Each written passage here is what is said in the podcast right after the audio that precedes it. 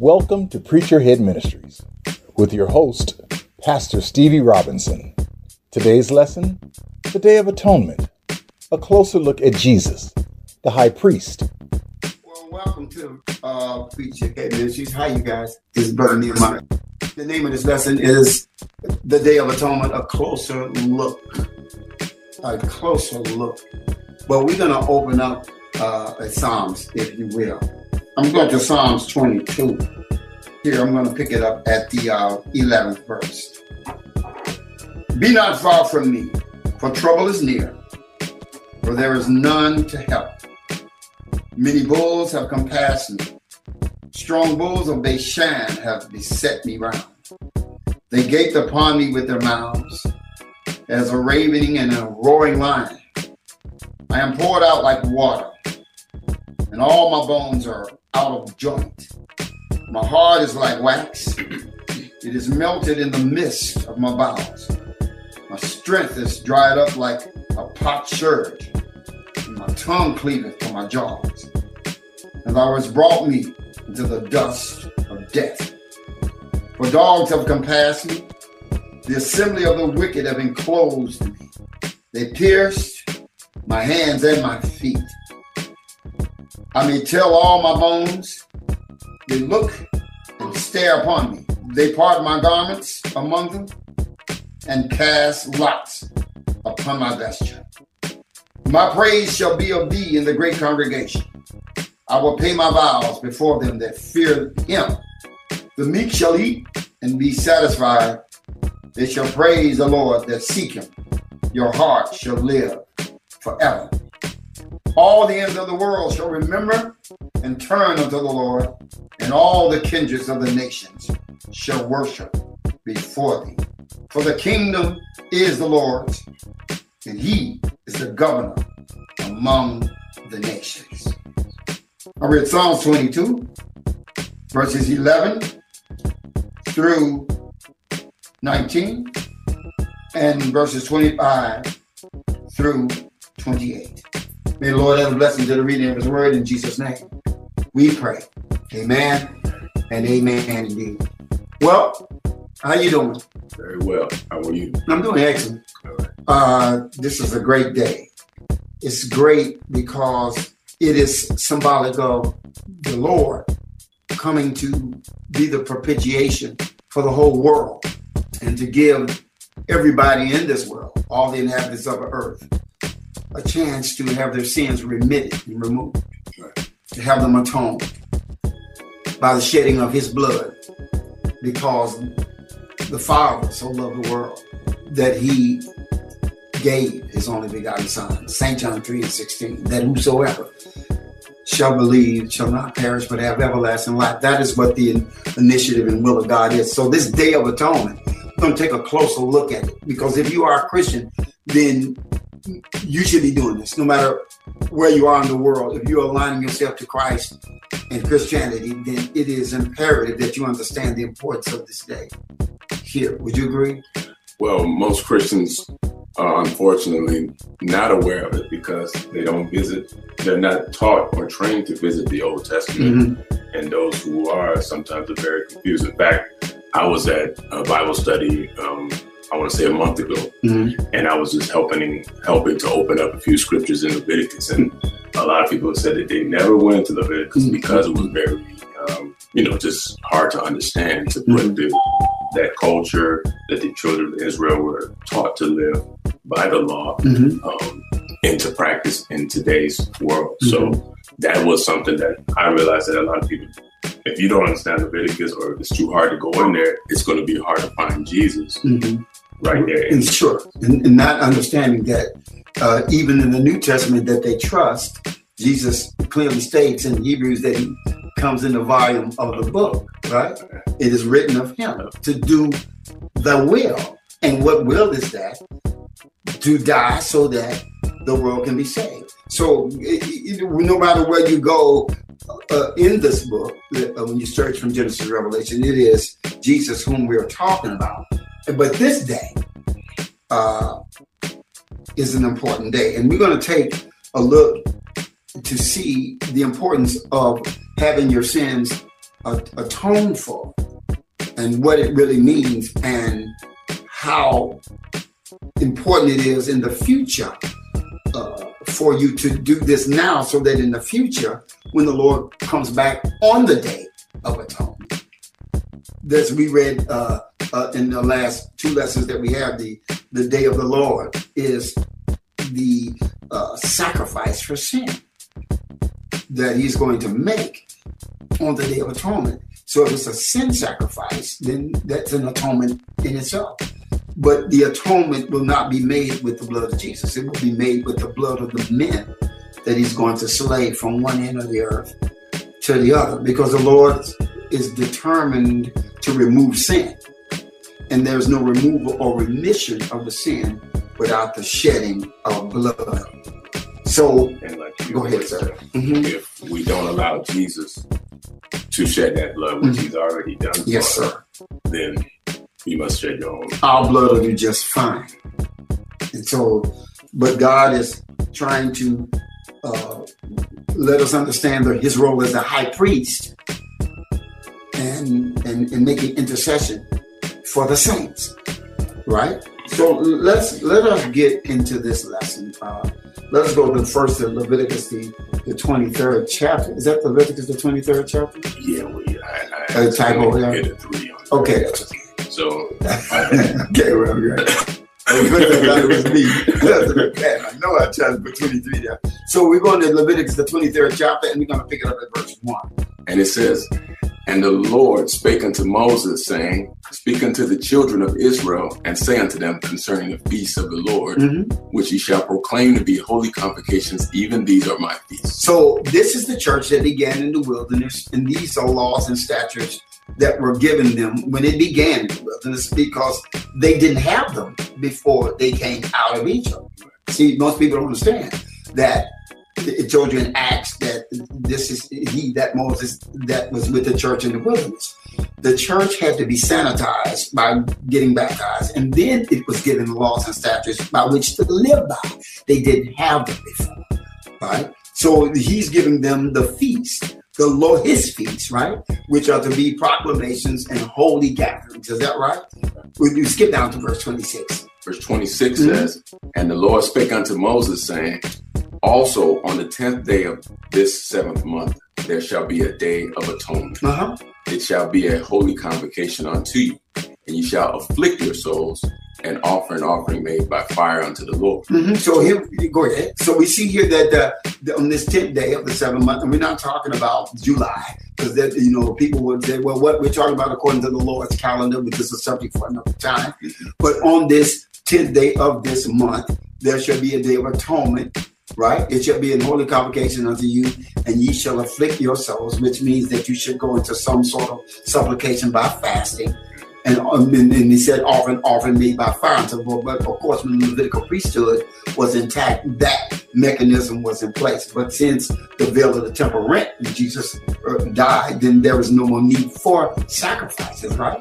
But we see that these things were a a, a, a schoolmaster actually to bring you to the ultimate sacrifice right? And then galatians 3 it tells you right the law was the schoolmaster, right? They don't understand that this is the schoolmaster, right? Verse 28, please. 28 says, And ye shall do no work in that same day, mm-hmm. for it is a day of atonement, mm-hmm. to make an atonement for you before the Lord your God. So we see here that this day of atonement is a day of atonement for what? For you. Is that right? Is that what it's saying? Mm-hmm. It's a day of atonement to make an atonement for you, right? Read, but let's skip down, please, to uh, is it? Yeah, 29. 29 says, For whatsoever soul it be that shall not be afflicted in that same day, he shall be cut off from among his people. Now, this is this is early in the church's infancy when he's giving the laws and statutes by which they are to be governed by and the order that should be kept in the church whatsoever soul, and it was a mixed multitude. It was an international church that came out, predominantly Israel. But we know that strangers had joined themselves on to the Lord in that particular great tribulation that happened in Egypt, right? So just like it will be in the future, because this is nothing new. We're gonna say. But whatever soul it be, whether it was an Israelite or whether it was a stranger who did not afflict his soul, they would be cut off, meaning killed by God. Continue, please. And verse uh, 30, mm-hmm. and it says, And whatsoever soul it be that doeth any work in that same day, the same soul will I destroy from among his people. So the Lord is letting you know that he is the one that will be issuing out the, the, the severity of you not keeping this, right? He will destroy you among his people, right? Continue, he say. 31 says, mm-hmm. Ye shall do no manner of work. Mm-hmm. shall be a statute forever throughout your generations in all your dwellings. So this day should be a day that if you are working, uh, you have a job that you shouldn't be doing no matter of work. That means even if you're not going to work for your boss, you should be doing no washing of the dishes or no uh, uh, or cutting the lawn or no nailing up the uh, uh, uh, frame of the pictures or whatever it is that you do. No manner of work throughout your generations. That means that it's supposed to be done from generation to generation, no matter where it is that you live. Is that right? Continue. 32. It shall be unto you a Sabbath of rest. Uh-huh. Ye shall afflict your souls in the ninth day of the month at even, from even unto even so, shall ye celebrate your Sabbath. So you, it is a Sabbath. Is that right? At the ninth day, the, so when the sun when the when the sun goes down at even on the ninth day, you're into the tenth day. So if people say, well, that seems confusing. Now, no, you have to understand that it's the evening and the morning that make the day, according to Genesis, right? So here we see that this atonement is given among the feast days, along with the commandments, along with the statutes and judgments in which the church is to uh, live uh, by and to serve God according to his holy ordinances. Is that right? Now, so it is a fast. But we're going to take a closer look at the fast, the mentality in, in, in which you should have when you fast.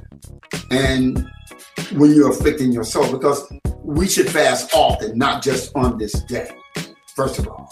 But this is a day when you don't have a choice if you are going to enter into God's kingdom once you know about it. You should be urgent to do it. We're going to Isaiah 58 to take a look at how a fast should be done and what mindset should be done, even on this day. So we're going to take a look at something. You want, so want me to read it? Sure. Mm-hmm. We're going to go to Isaiah 58. Mm-hmm. And we'll start at verse 1. It says, Cry aloud, spare not, lift up thy voice like a trumpet, and show my people their transgression and the house of Jacob their sins. So the first thing we're supposed to do is cry aloud. Mm-hmm. Be vocal about teaching God's righteousness. Sure. And, and letting the people know what they're doing wrong. Exactly you don't have to be all in your face. Yes, sir. But you do have to be matter of fact about showing them what they're doing wrong so they can correct themselves. And this is what he's telling Isaiah to do to these people. Yes, sir. Verse 2 yes. Yet they seek me daily mm-hmm.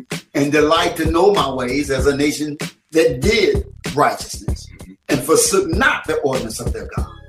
They asked of me the ordinances of justice. They delight in approaching, approaching God. Now, the Lord is specifically speaking to the house of Jacob. Yes, He is, sir. Because they are the forerunners for what the whole world is supposed exactly. to be. He, the Lord be, is beginning His kingdom and begins with uh, with one people. Yes, and He's adding on. That's why they He calls them their firstborn. Mm-hmm. But yet He tells them here that they seek Me daily. Yes, and they're you know the children of Jacob, the house of Jacob is a very spiritual people. Sure, they love to approach God. Yes, they do. They want to know His ways, and sometimes it's so like Paul wrote with so much zeal that they come up with their own right. That's right. Sometimes. That's right. But the Lord says that you are to they did approach him, but they forsook the ordinance of God mm-hmm. in that zeal. Sure. And this is why he wants us to get back to paying attention to what we're really supposed to be doing. Sure. Third verse. Yes. He said, Wherefore have we fasted? Right. And they say they, and thou seest not. Wherefore have we afflicted our souls? And there's a connection right there mm-hmm. from a lot of people sometimes don't think that afflict your souls on the Day of Atonement means fast. That's right. But we see it connected right there where it, it says, it's where have we directly. Yeah. That's right. Go ahead. He said, and thou takest no knowledge. Behold, in the day of your fast, you find pleasure and exact all your labors. Yeah. A lot of times we feel like because I'm not eating food, Mhm. Lord, I'm doing it okay. look at me, Yeah. look at me. Uh huh. But we got our reality TV shows. Sure. We're just not eating it with popcorn, That's right. right? Yeah. So the Lord is saying we're still delighting in all of our own pleasures. Yes. We're just we're thinking ourselves, you know, holier than thou because we're not eating food. Yes. It's, that's something, right? Sure, because it's, you're exacting all your labors. Basically, it's a selfish. It's it's a fast that's not regarded because it's a selfish fast and not a selfless one, right? Verse four. Yes. Behold, ye fast for strife and debate, Mm. and to smite with the fist of wickedness. Mm. Ye shall not fast as ye do this day to make your voice to be heard on high. Right. Is it? Go ahead. A lot of people do this. Uh, Jesus spoke about this where the, the religious leaders, the Pharisees, and day wear long robes and Mhm. pray long. Sure. They're doing these things a lot for people to have To be seen of men. Sure. And he said that's their reward. That's the reward. And Mhm. the same people that fast, they're doing the same thing Yes. to show people I'm serving God, Yeah, I'm serving God. and that's their reward. That's their reward. And the Lord, and the So we see that that's when Jesus showed up. That was nothing new. Lord, that's it. yeah, right. right. He, this is Jesus speaking to, to telling Isaiah to say when he came in the flesh. He just reiterated. Uh-huh. But he said, "You're not going to make your voice to be heard on how with such a fast, with in the, with, with the mindset of of, of, of, of such a fast." Five, verse uh, five: Is it such a fast that I have chosen, a day for a man to afflict his soul? Is it to bow down his head as a bulrush, and to spread sackcloth and ashes under him? Wilt thou call this a fast and acceptable day to the Lord? And would the Lord call that acceptable? No, he No. said he's not accepting it. Yeah, the bulrush, you know, the bulrush is like it's a plant. Actually, it's a weed or a shrub, but it's a solitary weed. I looked it up. Right, it's the weed that sits in a wet uh, marsh, but it sits solitary. So he said, when he's saying when you're fasting like a bulrush, you it, it's it, you, it's, it has nothing to do with no one else. It's just you, right? It's not for nobody else, right? So you bow down your head as a bulrush. What you call this one? Verse twelve. And another thing I just wanted to Go add ahead, before we read verse 12 is that he tells us, even in verses, uh, we don't have to post it, but verse 6 and 7, Uh-huh. how a true fast is. Okay, well, you want to read it? Y'all read it. Let's go read it. It says, um, Is not this the fast I have chosen Mm-hmm. to loose the bands of wickedness? Also, the fast that is acceptable now, because he told you prior to uh, verse 6, the one that is totally unacceptable. But it is a fast, is that right? So you are not eating and you are not right? But he's saying this is a waste of time. It's in fact. Read it. He said, uh, To loose the bands of wickedness, So that's what the fast should be uh, uh, to, for, to loose the bands of wickedness. to undo the heavy burdens. to undo the heavy burns. Wait, so the he- undo means a heavy burns on not you, on somebody else. This is servitude, right? Sir. This is not as a bulrush, not, not bulrush of being solitary. This is a servant's mentality. Go ahead, sir. And to let the oppressed go free. To let the oppressed go free. So this sounds like uh, uh, uh, spiritual warfare that you are engaging into, right? Through fasting. Read it, please. He said, And that ye break every yoke. Wait a minute, that who breaks every yoke? It's you. You. So when you are fasting, then you are fasting for the power of God to undo heavy burdens, to break the yoke in others. Is that right? Is it not to deal thy bread to the hum- uh, to the hungry? Wait a minute. Yeah, whose bread? Your bread. So that means that you are blessed with bread then. Is that right? And you're giving it out to people who are homeless, who are hungry, who are needy. This is a servant's fast, right? Because we are servants of God. Is that right? Read, please, sir. and that thou bring the poor that are cast out to thy house. Wait a minute. You have a house. So that means that someone doesn't have one, right? So your fast should be totally to help those who are less fortunate than you are. Is that what your fast should be about? Right. So this, uh, this but this is the mind of Christ. Is that right? Because in Philippians, there's one segue in Philippians, it says, uh, look not on thine own things, but also on the things of others. Is that right? It said, let this mind be in you, which also was in Christ Jesus. Is that right? So now we've identified that the mind of Christ is not new. Even in fasting, this is the mind that we should always be fasting for. Lord, create in me a clean heart and renew in me the right spirit. Right? Dennis, please. Sir. says, when thou seest the naked, thou that thou covers him, and that thou hide not thyself from thyself. From they tell you hiding yourself. So when you see the naked, that you give them clothes, right? That means you got clothes, right? And that you not hide yourself what from thy own flesh. So you know why? Because it is a body that is fitly joined together. Is that right? So I'm my brother's keeper in the source, right? So that's not nothing new because when he told Cain, right? Hey, when he killed Abel, he said, listen, uh, uh, when he asked the question, where's our brother? He said, "I'm my brother's keeper? Yes, you are. The, the, the first two brothers that was established, the first two brothers that ever existed on the earth, the instruction of keeping your brother was there. Isn't that something? And this is the mindset we're supposed to have as we go on fast. That's not, right. Not to feel all holy and spiritual. Yes, sir. Or to feel like we're oh, we're we're the we're the children of the Lord. We're doing what the Lord we're, said. We're, we're, supposed to have this humility and this care for our brothers. Care, uh, care for our brothers who have not been baptized into this body yet. Because like when you weren't baptized into the body, right? Before you start keeping the Day of Atonement and the feast days, right? I'm sure prayers were being made for you by somebody. So the Lord said, pray for all men everywhere. So how could you not pray for everybody to come into this body when that is directly the will of God, St. John 3 and 16. So every servant of God should be serving God to his brother. Is that right? Now we'll skip down to verse 12. Yes, sir. I'll read for you. Uh, sure. And they that shall be of thee shall build the old waste places.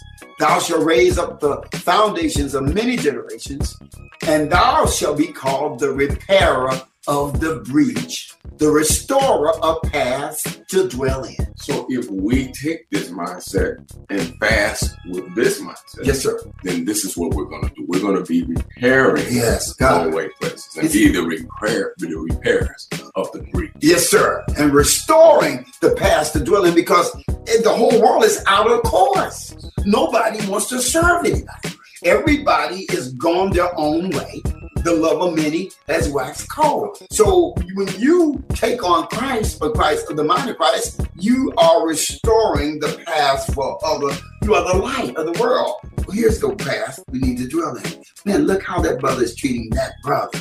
Wow, man. Did you, that, see, what that did you see what that sister did? You see what that sister said to, to that brother after she after uh, uh, he said something bad to her? How you see her spirit, how it was? He just act like it didn't even matter.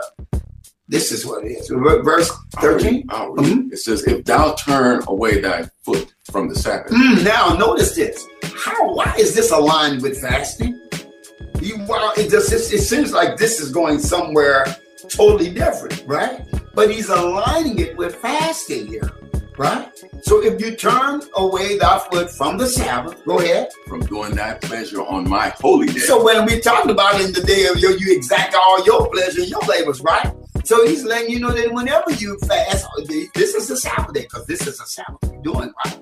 But the regular Sabbath comes in too, right? So it, it is a feast day also. You know, it's at the top of the feast, the weekly Sabbath, right? So if you turn away your foot from the Sabbath, go ahead.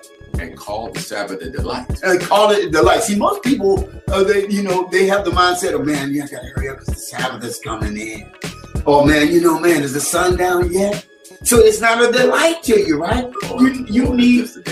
Uh, oh man, the day of atonement, man, man, is it coming down? Man, the sun is coming down that fast. Man, instead of man, the day of atonement, I get a chance, Lord, to clean my act up. Uh, you know, uh, whatever I thought was clean, Lord, this day you will even clean the secret faults, things that I didn't even know I had. That's what secret faults is, right? So if you turn away from doing thy pleasure on my holy day and call the Sabbath of the delight, go ahead. the holy of the Lord, honorable, Uh-huh. and shall honor him, Uh-huh. not doing thine own way, Uh-huh. nor finding thine own pleasure, Uh-huh. nor speaking thine own word. Wow. So this is this is all should be about the word of God that you live by, right? Particularly on this day. Is that right? What will the Lord do? 14. Then shalt thou delight thyself in the Lord. So now you know you got sons, right?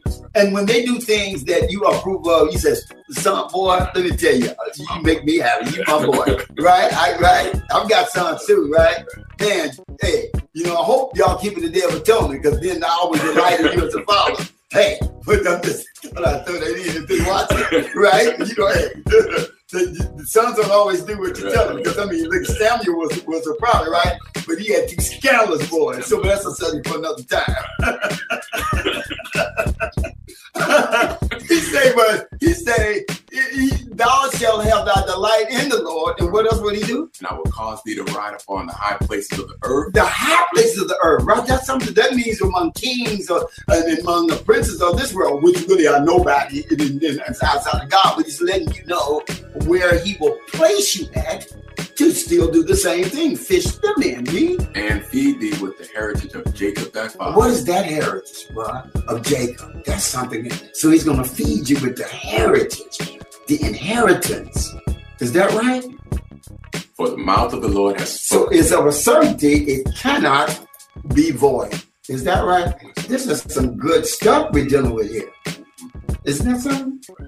Let's go to First Timothy, the second chapter, and we're going to pick it up at verse one. And I'll read for you. Want me to read First Timothy 1. the the uh, Second second chapter? Yeah, 2 1. Mhm. It says, I exhort thee, therefore, that first of all, supplications, prayers, intercessions, and giving of thanks be made for all men. And this is something that we, a lot of people don't venture into Paul's right. No, they don't. They, That's a heavy statement right there. like we said earlier, Paul was 2,000 years ahead. Of. Everybody, everybody. That's how Yeah. don't, yeah, man out of season.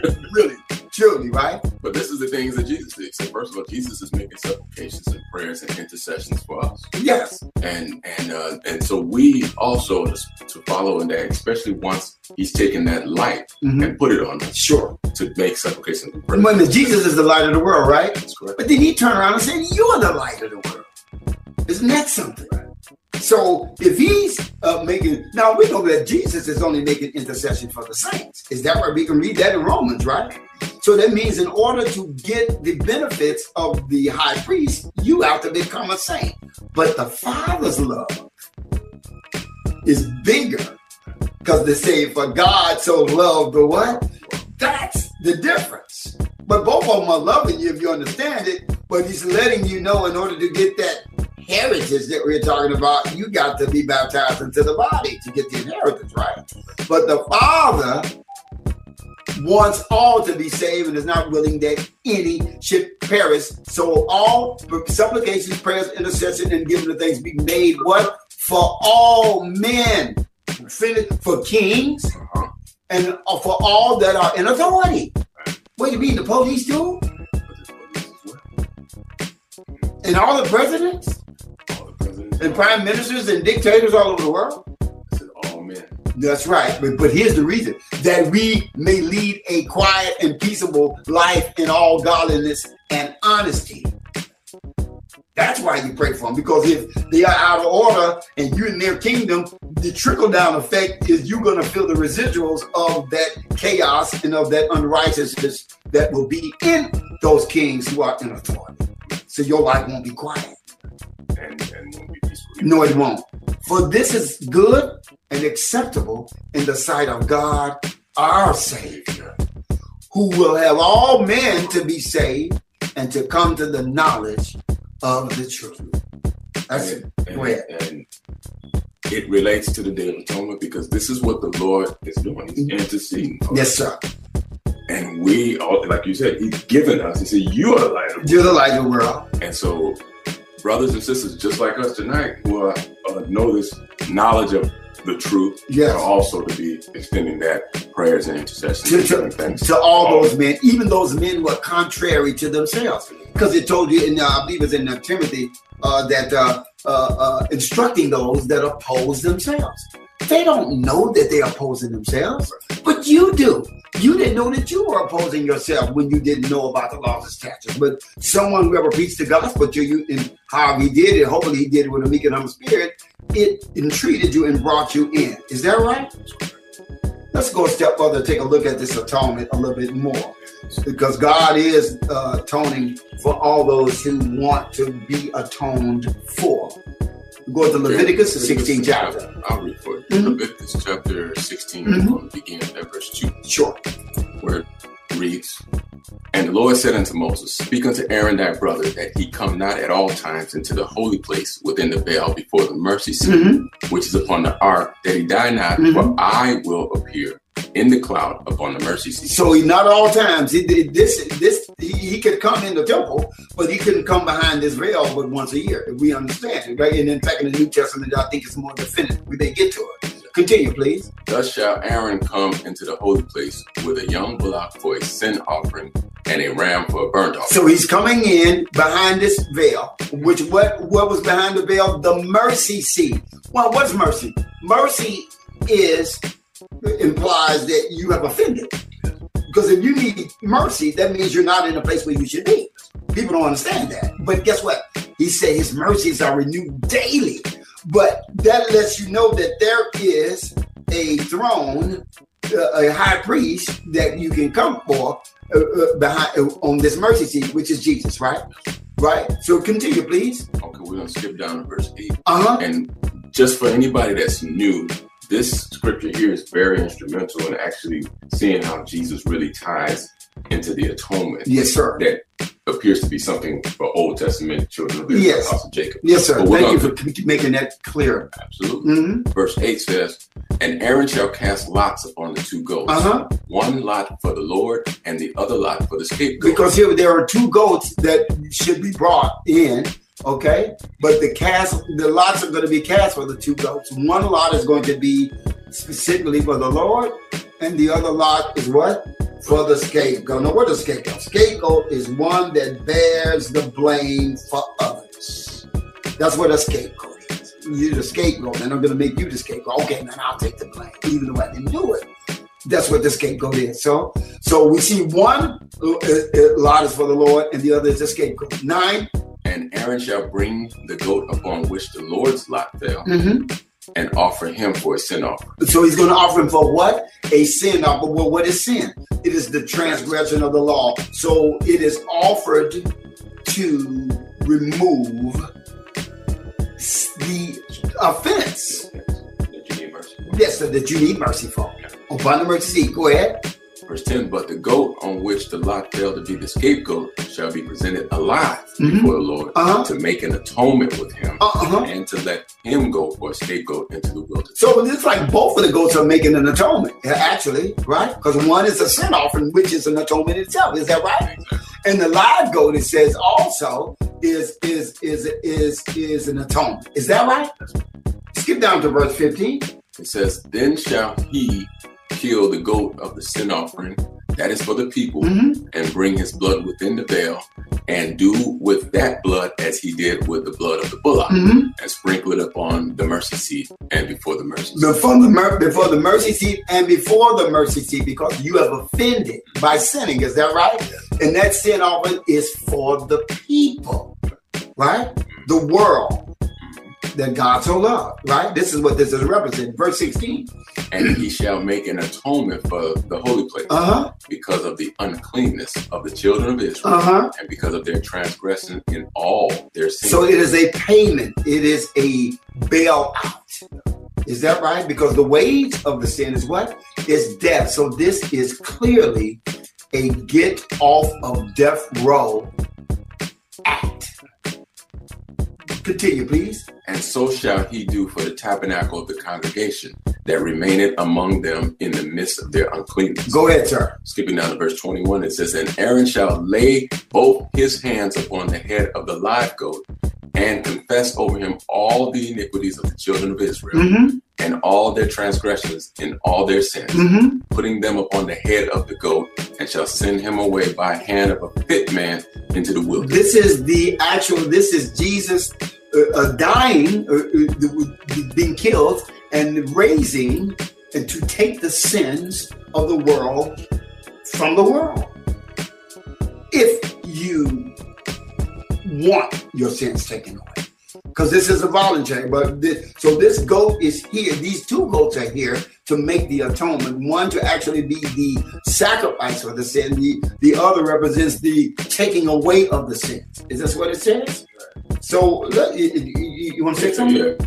Have you ever watched um uh, what movie was that where Eddie Murphy played like every character? He does it a lot, but in like a medical professor. So Jesus was actually doing that in that scene. Yes. He Wow. was he was on the mercy seat. Mhm. He was also the high priest, Yes, sir. and he was both goats. And it's both goats. He The Bible for the whole book. the whole book. He told you. Every character. That's good. For us. Different that's good. So, Right, sir. so that's something that we want to keep it so you understand how this atonement applies to every Christian today. Yes, sir. We're going to go into Romans chapter 5 Mhm. and take a look at some things Mhm. to help it tie this thing together. Sure. Romans chapter 5 Uh huh. and uh, Verse 8. verse 8. it says, But God commended his love toward us in that while we were yet sinners, Christ died for us. Much more then, being now justified by his blood, we are we shall be saved from wrath through him. For if when we were enemies, we were reconciled to God by the death of his son, much more being reconciled, we shall be saved by his life. So we were reconciled by the death of that sin offering. That's the one goal. Yes, sir. But much more, Much more, brother. we're being reconciled and saved through his life. Yes, that scapegoat. Than by, by the raising of Jesus from the dead. Much more now being what? Justified, right? Justified means to be deemed not guilty, right? So if we're not guilty, uh, then we then, uh, then that means there's no sin on us. So we don't have to pay the wage. And we're only justified not by how long we fast today. Mm, mm, mm, mm, mm. We're justified by his blood. His blood, bro. So if, if, if your doorpost back to the Passover Yes, sir. hasn't been covered all the way down to the Day of Atonement, Yes, sir. you're not going to be justified. That's right. So that means that you can get baptized, and, and that's right, bro.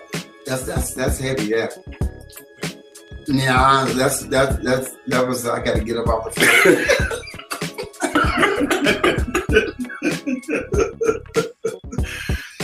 that's like okay. I need to smell it all. But anyway. Man, the Lord's word is just, it's so good. It's, oh my God. St. John 1 and verse 29. 29 Uh-huh. The next day, John seeth Jesus coming unto him and said, Behold, the Lamb of God, which taketh away the sin of the world. That's the second goat, right? Jesus did. Jesus did it. The second goat, right? The- laying upon all the sins, right? And, and letting him go in the wilderness. Is that right? Thank you for listening to Preacherhead Ministries with your host, Pastor Stevie Robinson. For more information, please visit our website, preacherhead.org. Join us each Friday night at 9 p.m. on our YouTube channel, Preacherhead Ministries, for our live weekly Friday night Bible study class. Our phone number is 1 800 231 2016. Again, that's 1 800 231 2016. We bid you grace and peace in Jesus' mighty name. Preacher head, preacher head.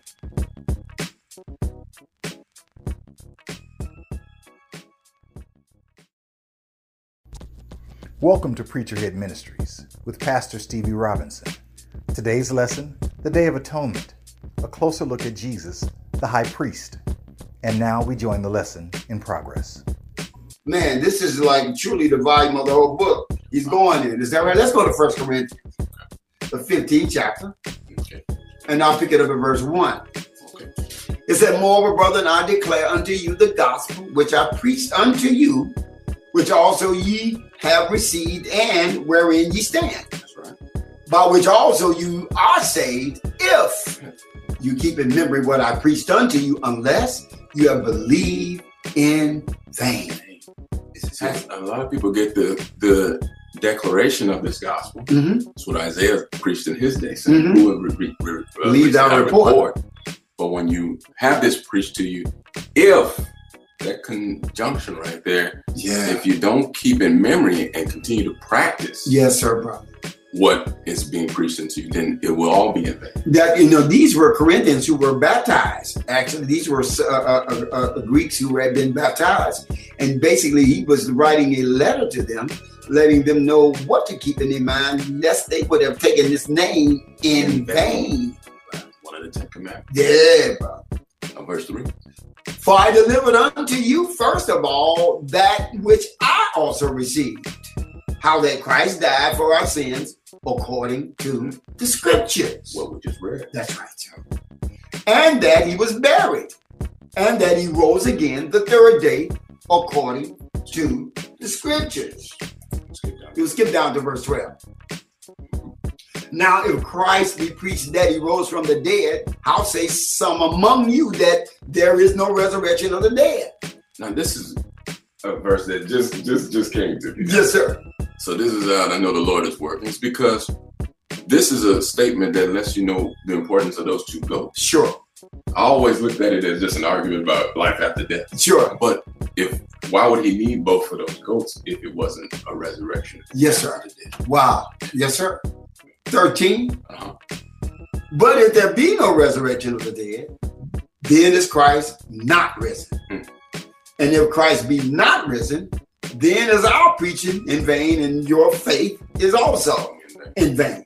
Yeah, and we are found false witnesses of God because we have testified of God that He raised up Christ, whom He raised not up, whom He raised not up, if so be that the dead rise not. Is that right? For if the dead rise not, then is not Christ raised. And if Christ be not raised, your faith is in vain, ye are yet in your sin. This is a, a big deal. Yeah. It's actually a really big deal It is. because we gotta understand that. Some people don't believe that Christ rose from the dead. Because I mean, you have you have the the uh, the uh, the so-called Jew Esau. Let's just call who he is.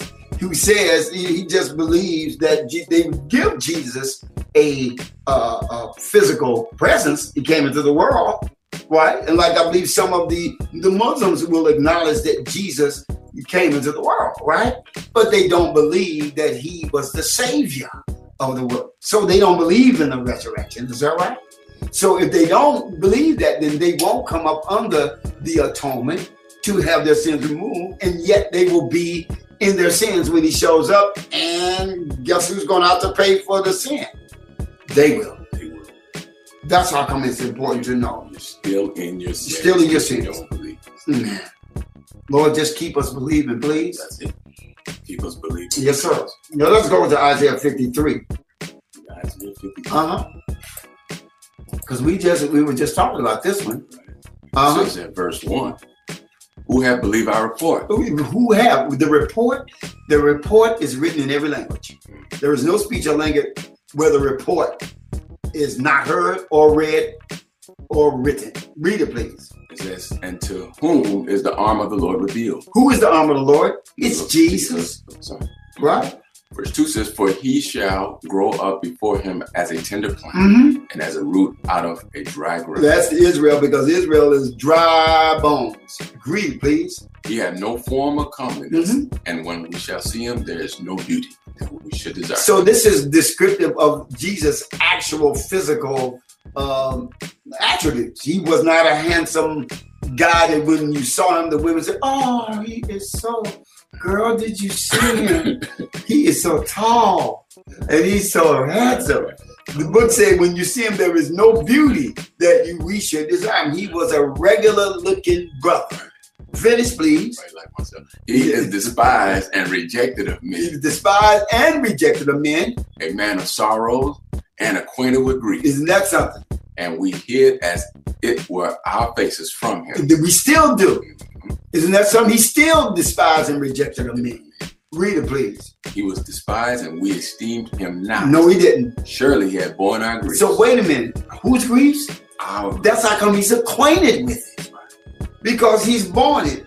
He's borne our griefs, our sins. That's grief. Read it, please. and carried our sorrow. Our sorrows. Read it. Yet we did not, we did esteem him stricken, smitten of God, and afflicted. So we he we yet we did esteem him what stricken and smitten of who? of God, because God it pleased, yet it pleased the Lord to bruise him. Read, please. But he was wounded for our transgressions. So because he did no sin, he was without sin. So he was wounded for our sins. He was bruised for our iniquity. The beating that he took, people, was for us. We didn't take it. Read it, please. The chastisement of our peace was upon him, hmm and with his stripes we are healed. We are healed. It didn't say so. That means presently, right? Right. So the, right. So it, it is. This is so great. Thank you, Lord. Read more, please. Verse 10, skipping down to verse 10, it says, 10. Yet it pleased the Lord to bruise him. We just read that. Why? Because God the Father, God so loved the world. It pleased him to do it. Read. He had put him to grief. He is the one that put him to grief. When thou shalt make his soul an offering for sin, So what is he again? a sin offering, what what was the atonement about? It is a sin offering. Is that right? So Jesus is the atonement. He is the sin offering. But when his soul was made an offering for sin, what would happen after that? he shall see his seed. He shall see his seed. That is, those are the ones that follow after. Those are the ones that come and be baptized into his body. They are not born of corruptible seed, but incorruptible seed by the word of God. So he shall see his seed. And what else? Go ahead. He, he told you in, in is it Genesis chapter 3 Every seed. that no, No. the, the, the, The woman. seed It's going to say there's going to be enmity between uh, between a woman and her seed. and that woman was the church, Yes, sir. Whom the Lord impregnated with the word, Wow. which he is. So that's not with. Eve. That's not Eve.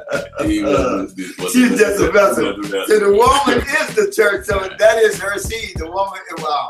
Okay. So he said, He shall see his seed. Now he's gonna see his result. Uh huh. He shall prolong his days. That means he's gonna prolong his days because he's gonna raise him up and give him everlasting life.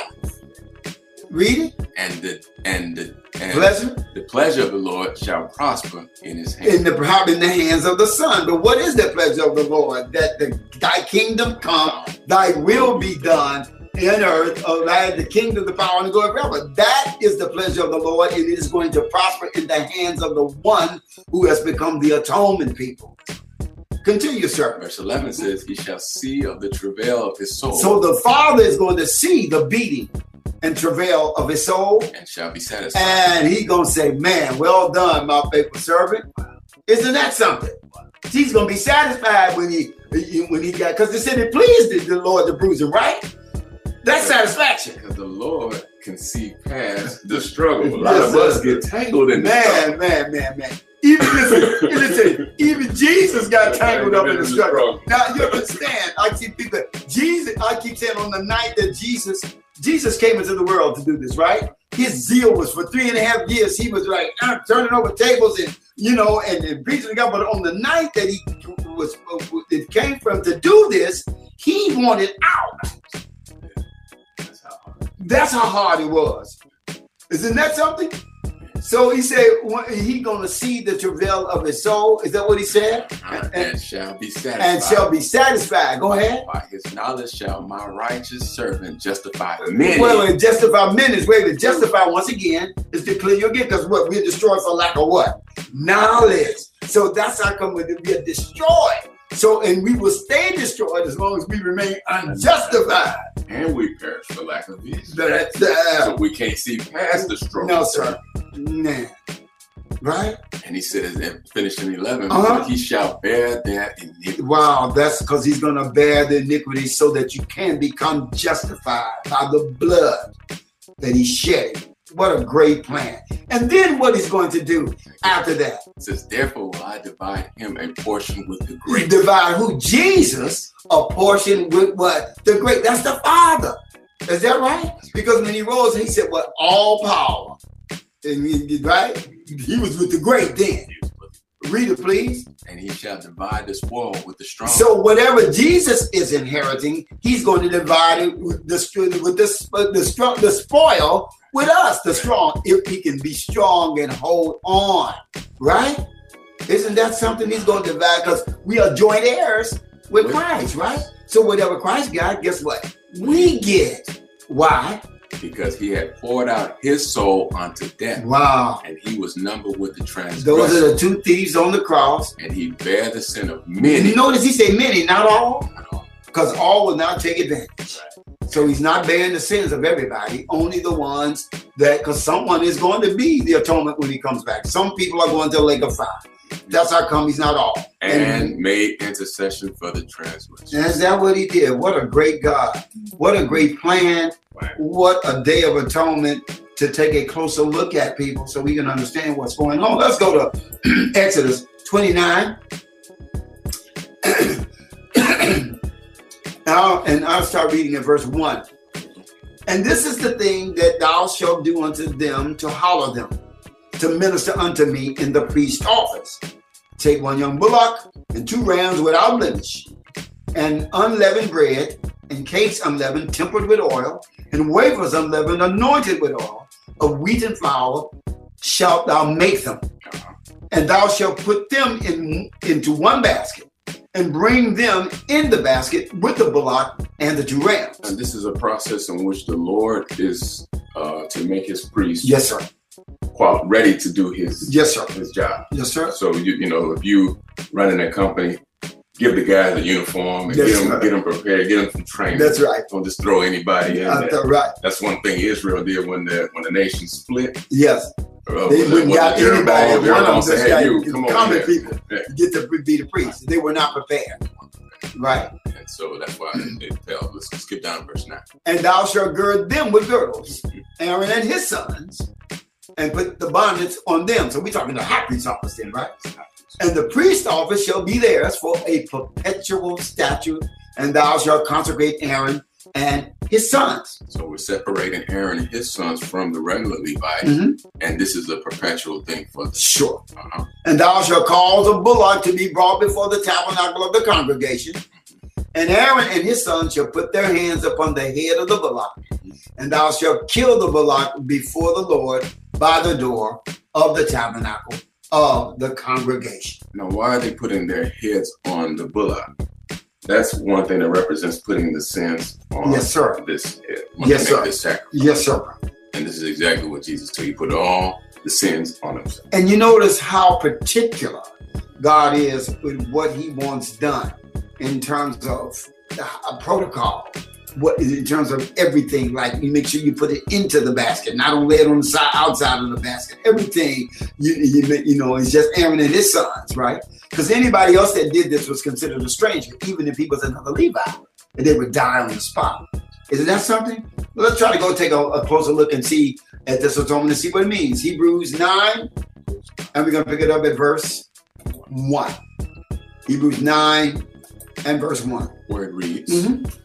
Then verily the first covenant had also ordinances of divine service and a worldly sanctuary. That's what we were just reading. We were reading about the worldly sanctuary.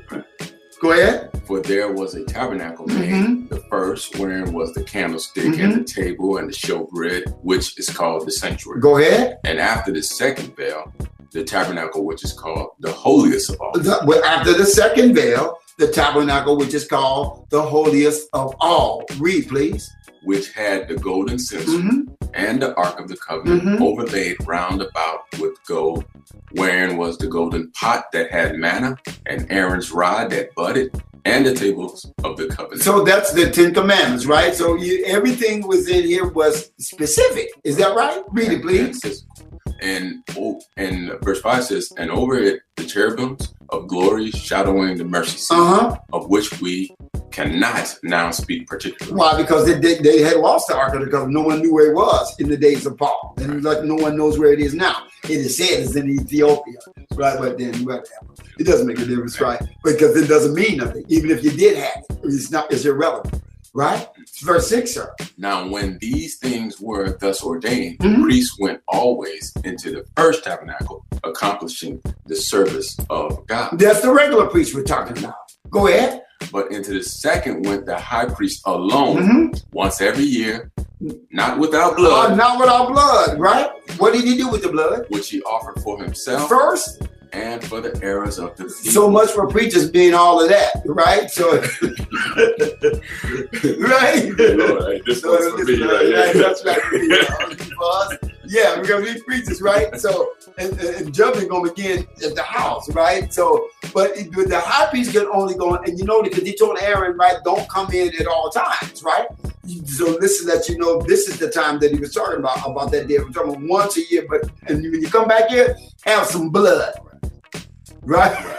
The- right, which he offered for the errors of the people, the sins of the people. Verse eight. the Holy Ghost is signifying that the way into the holiest of all was not yet made manifest, while as the first tabernacle was yet standing. So the way it was not the, the, the way into the holiest of all, that's Jesus again, or to the Father even, was not yet made manifest while that particular Ark of the Covenant, tabernacle, tent, all of the things that were in it, the bread, the showbread, was standing. Right. So as long as it existed, the way to get to the Father was not manifest.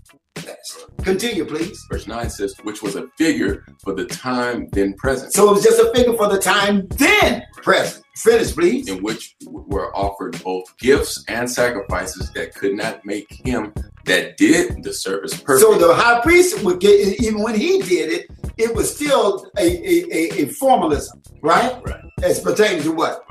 As pertaining to the conscience. So because that's what you got to do. Your mind got to be right, Right. right? Because so so it could never make your mind right. Is that what it right? Even though they did it, but it could never make your mind perfect toward God while this particular tabernacle tent was standing, which which stood only in meats and drinks and divers washings uh huh and cardinal carnal, carnal ordinance. ordinances Uh huh. imposed on them. Wait a minute, it was an imposition.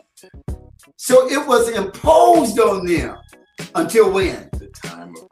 To reform it, we got to do something new. Is that right? Because this is the first covenant we're talking about, right? Wow. Keep reading.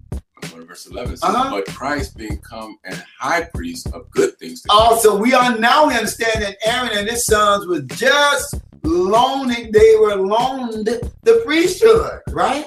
Until the time of reformation. It was the schoolmaster to bring you to the real high priest, right? But Christ being coming high priest of good things to come, because those things were just a shadow of good things. Which we're gonna read that too, right? I know I'm going before the car, right? by, Right, go ahead. Good things come by a greater and more perfect tabernacle, Oh, boy, perfect tabernacle. not made with hands. so this is a whatever tabernacle this is, it's not physical. Go ahead. That is to say, not of this building. Go ahead. neither by the blood of goats and cows, but by his own blood he entered in once Once into the holy place, unto the mo huh? having obtained eternal redemption. Oh, the us. eternal redemption for us. So therefore, when you come up under this blood, you can get the eternal redemption. Skip down to verse 22, sir. and it says, and almost all things are by the law purged with blood, Uh-huh. And without shedding of blood is no remission. So now we understanding here that if you do not get your sins remitted or removed by the blood of Jesus, it's going to be removed, but it's just won't be removed by Jesus' blood. Someone's blood's going to pay. Read it, please. Verse 23 says, It was therefore necessary that the patterns of things in the heavens should be purified with these. So wait a minute. So everything they were doing on this earth in terms of the uh, blueprint is a pattern of something else that already exists in heavens. So it was necessary that the patterns of the things in heaven should be purified with these things. Go ahead. But the heavenly things themselves with better sacrifices than these. That's Jesus. Jesus. Wow. For Christ is not entered into the holy places made with hands, Uh huh. which are the figures of the truth. So it was the only a figure of the true, actual sacrifice. But where is he entered into? but into heaven itself, now to appear in the presence of God for us. So wait a minute to appear in the presence of God for us because he's making intercession. Go ahead, sir. 25, nor yet that he should offer himself often as the high priest entered into the holy place every year with blood of others. Also, the blood of others, right? That we know it was animals, right? It was the blood of others. It wasn't their own blood because even that law was imposed on them, so their blood wouldn't be shed. Mercy, even in the sacrificial law. Man, you just keep showing mercy all of I should kill you, but bring an animal. Right? But now, since it was pointing toward me, you, now you don't want to let me die. You're okay. You're the beast now. So I'm because you and man without knowledge of the truth. He's just right, like the beast that perish. perishes. Ooh, good Lord. 26 says, Go ahead. But then must he often have suffered since the foundation of the world. Yeah, in other words, if he had to do it every year, man, he'd be every year Christ would have to die. We But now once once. in the end of the world so when he died, that was the beginning of the end. Read it. have he appeared to put away sin by the sacrifice of himself. Man, this is just like this is a closer look at the atonement, and it is indeed a closer look. I'm seeing so much with this. Read verse 27. And as it is appointed unto men once to die, Uh-huh. but after this the judgment. This is what people don't realize. This is the thing they don't realize. You can get by, but you're not going to get away. because he told you in Genesis 6, 120 years or so, Yes, sir.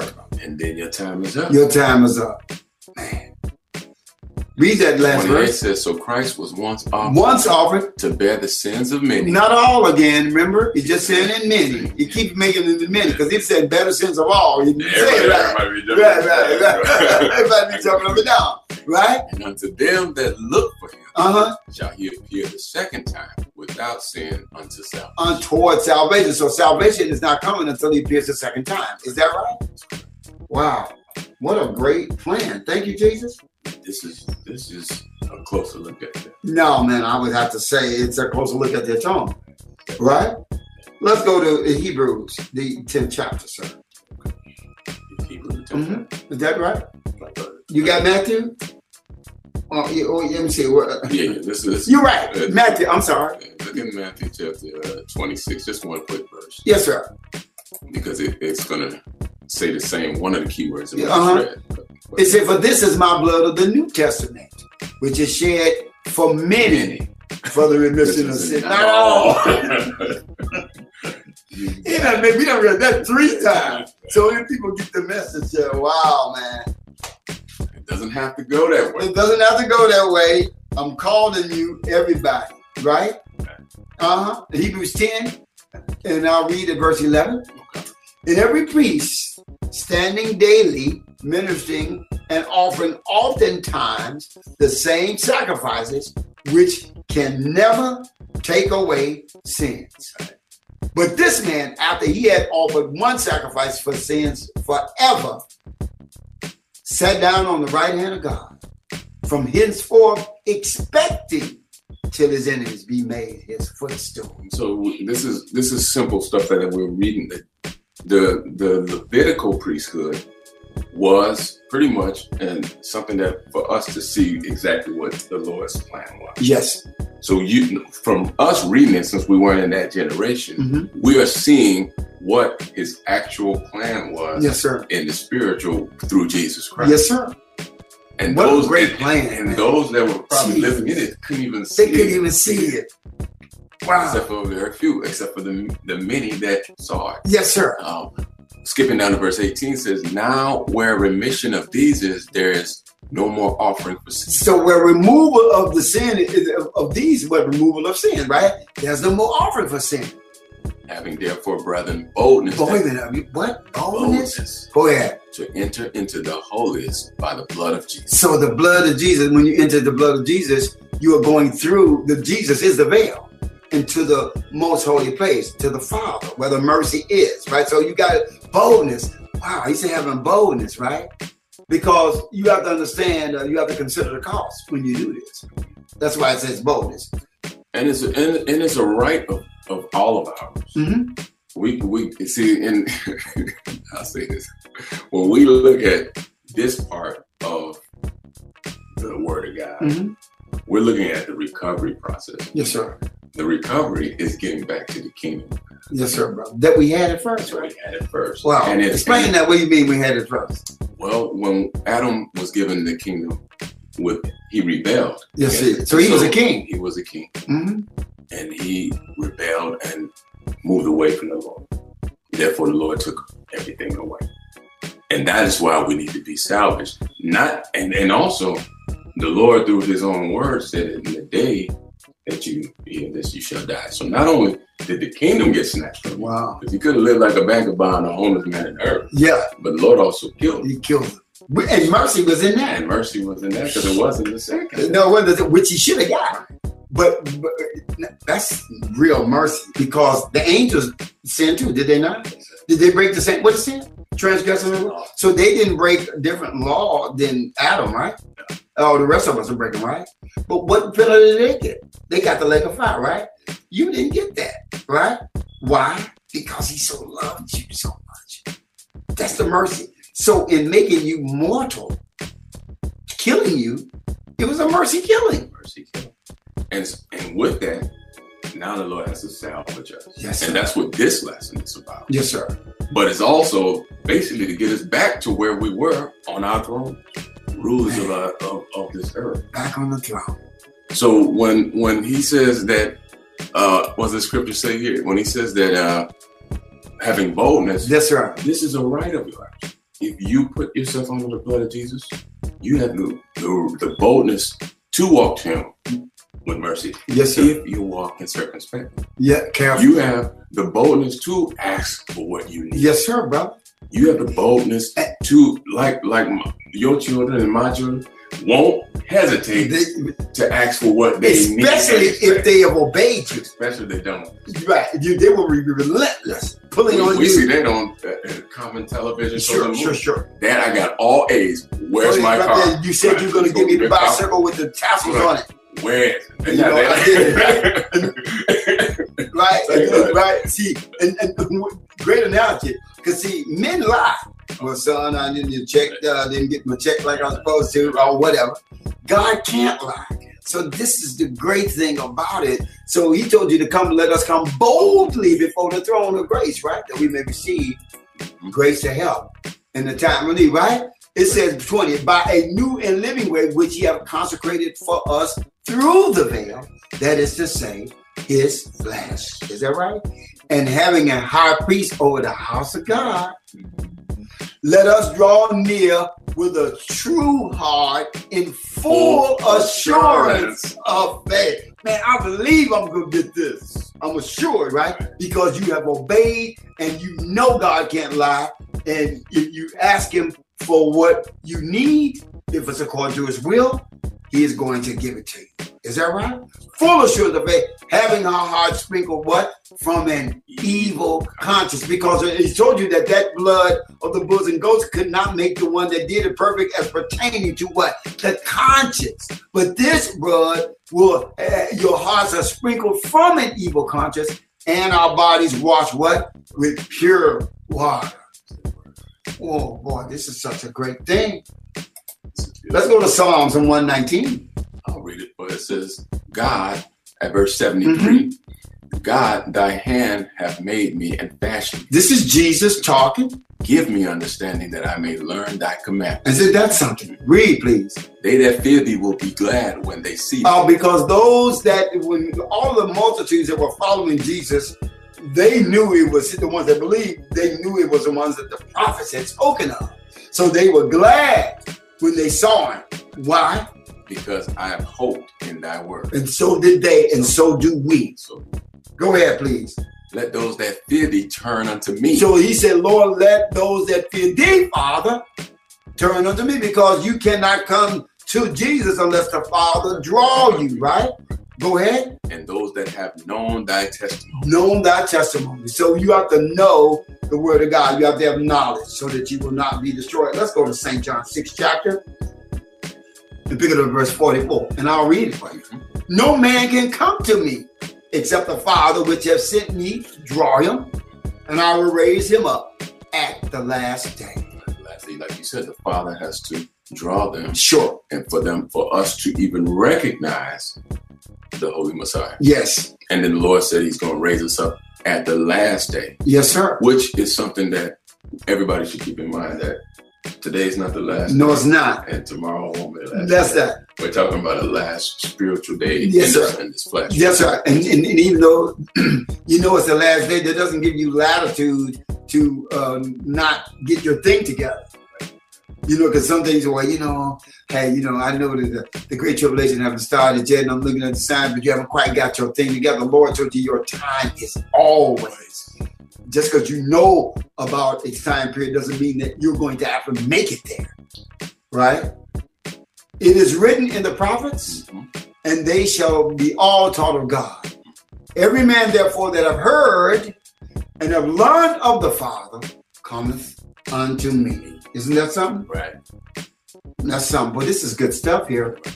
Let's go to St. John, the 10th chapter, and I'll read for you. Verily, verily, I say unto you, he that entereth not by the door into the sheepfold, but climbeth up some other way, the same is a thief and a robber. Man, no man that owns a house, unless he's locked his keys and is going to be climbing up the window. Yes, sir. It. So you see that, then you already know. You have a time to treat him as a thief and a robber. So is that how Lord gonna treat us if we come to another door? Or what is another door? Is that another God? Yeah, God, another doctrine, Yeah. another. yeah, another Jesus, because there's another gospel, right? By another spirit, right? So you can't. If you're trying to get to the sheepfold oh, through that door, you, you it's an exercise in futility. But he that enters, in verse two. But he that enters in by the door is the shepherd of the sheep. Isn't that something? So he that enters in by the door is the shepherd of the sheep, right? the Lord is your shepherd. Yes, sir. Then said Jesus unto them, uh, You can skip down to verse 7. verse 7, you I'm sorry. Then said Jesus unto them, Verily, verily, I say unto you, I am the door of the sheep. Mm. All that ever came before me are thieves and robbers. Mm. But the sheep did not hear them. Right. I am the door. You have a lot of people that have come um, pretending or claiming to be the door. Yes, sir. And a lot of these have dressed themselves, even almost like the Lord, Yes, sir. and have fooled and have gotten a lot of people. Millions and gazillions.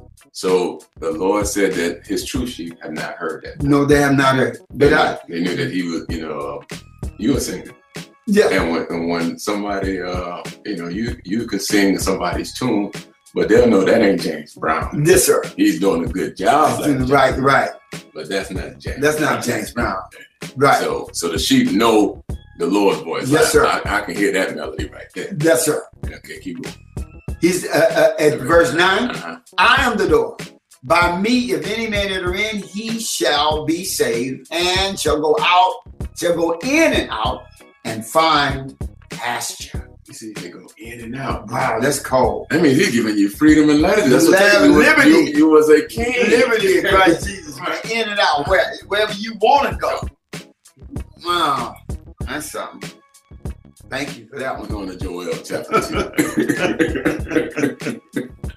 All right, where we at Joel chapter 2? Let's look at it, please. Verse 10, I'll read it. Uh-huh. It says, The earth shall quake before them, Uh-huh. the heavens shall tremble, Uh-huh. the sun and moon shall be dark, and the stars shall withdraw their shine. This is the second coming of the Lord, actually. And this is, if you look in this chapter, it's talking about the coming of the Medes and the Persians upon the uh, uh, the uh, seat of the beast, as we read last week. But it's giving you also the, the signs of like we did in the day of the Lord. The sun and the moon shall be dark. So we know what time it is. It's the day of the Lord. Go ahead. And the Lord shall utter his voice before his army, Uh-huh. for his camp is very great. Uh-huh. For he is strong that executed his word. Go ahead. For the day of the Lord is great and very terrible. Now we dealing with the atonement, but we back at the day of the Lord again. We've done two lessons back in a row, but we dealing with atonement. But we see here that the Lord is coming. The, the day of the Lord is the day of atonement that He's coming by. Right? Finish it, it please. says that who can abide? And who can abide it? Because it told you in that Revelation, so who gonna be able to stand? Only the righteous, right?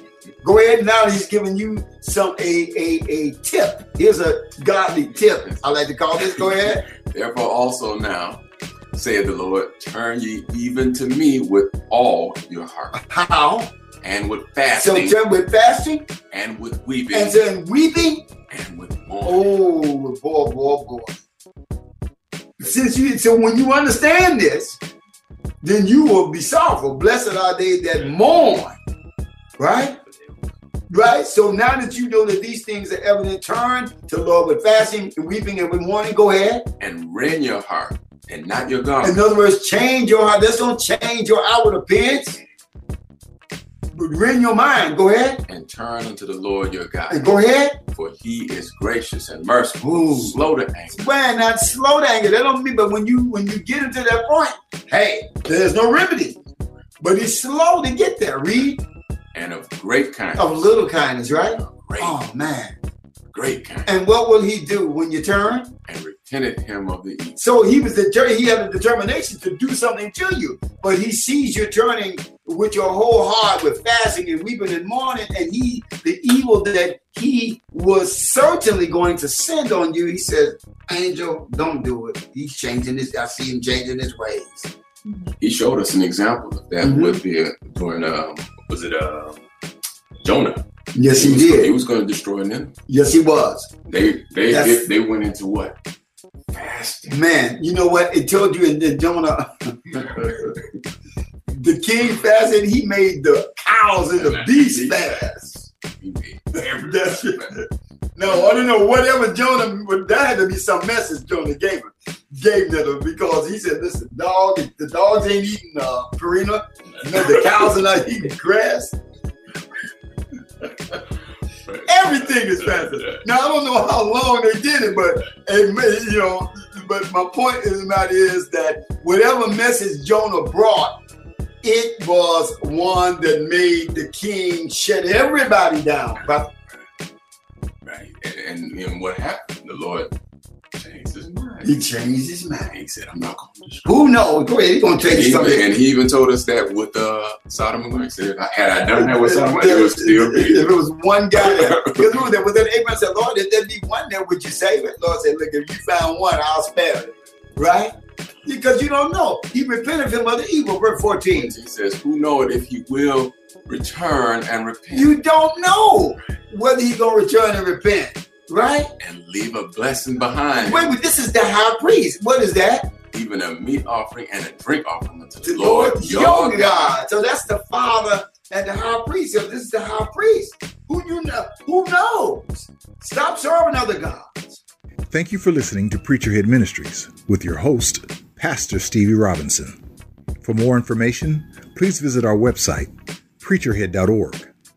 Join us each Friday night at 9 p.m. on our YouTube channel, Preacherhead Ministries, for our live weekly Friday night Bible study class. Our phone number is 1 800 231 2016. Again, that's 1 800 231 2016.